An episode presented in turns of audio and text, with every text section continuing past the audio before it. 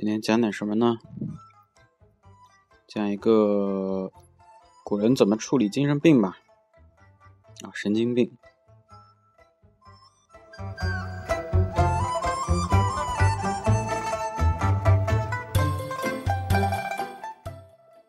早在这个殷商时代啊，咱们熟悉的嗯甲骨文其实就记载了很多，比如说关于占卜啊，关于疾病啊，这些这些文文字记载，就有什么呢？就有这个心疾，心啊，嗯，内心的心，疾病的疾，手疾，手脑袋的手啊，还有叫什么疑疾，疑惑的疑疾啊等这个记载，说明什么呢？说明当时嗯对这个精神病。精神疾病已经有了初步的认识。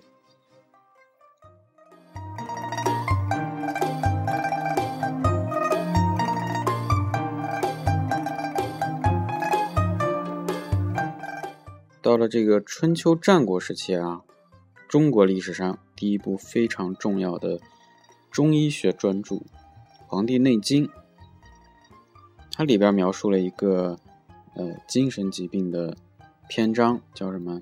叫灵枢癫狂。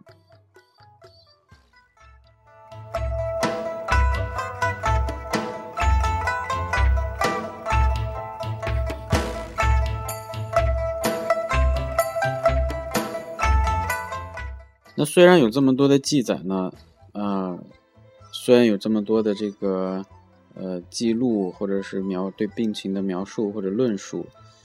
但是呢，精神病其实是一个不太容易搞定的这个一类病情，一般呢江湖郎中是搞不定的。那么谁家有了疯子呢，基本上都是关起门来，避免这个家丑外扬。我刚才说疯子不是不敬啊，一般我们对呃精神上或者神经上有问题的这类病呢，我们可能就会俗称疯子。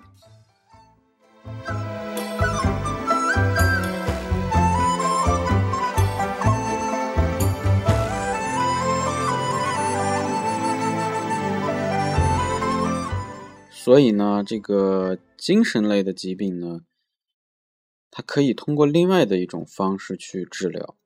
那么这种方式呢，通常会选择什么呢？宗教。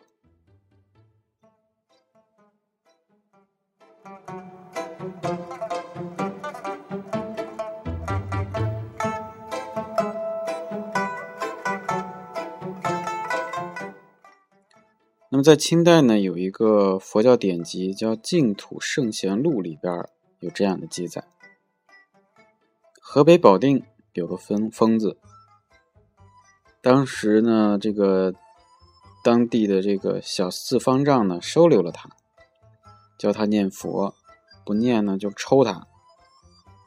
这样呢，三年，忽然呢，有一天神智啊恢复正常了。并且呢，于第二天清晨站着往这个西方极乐世界去了。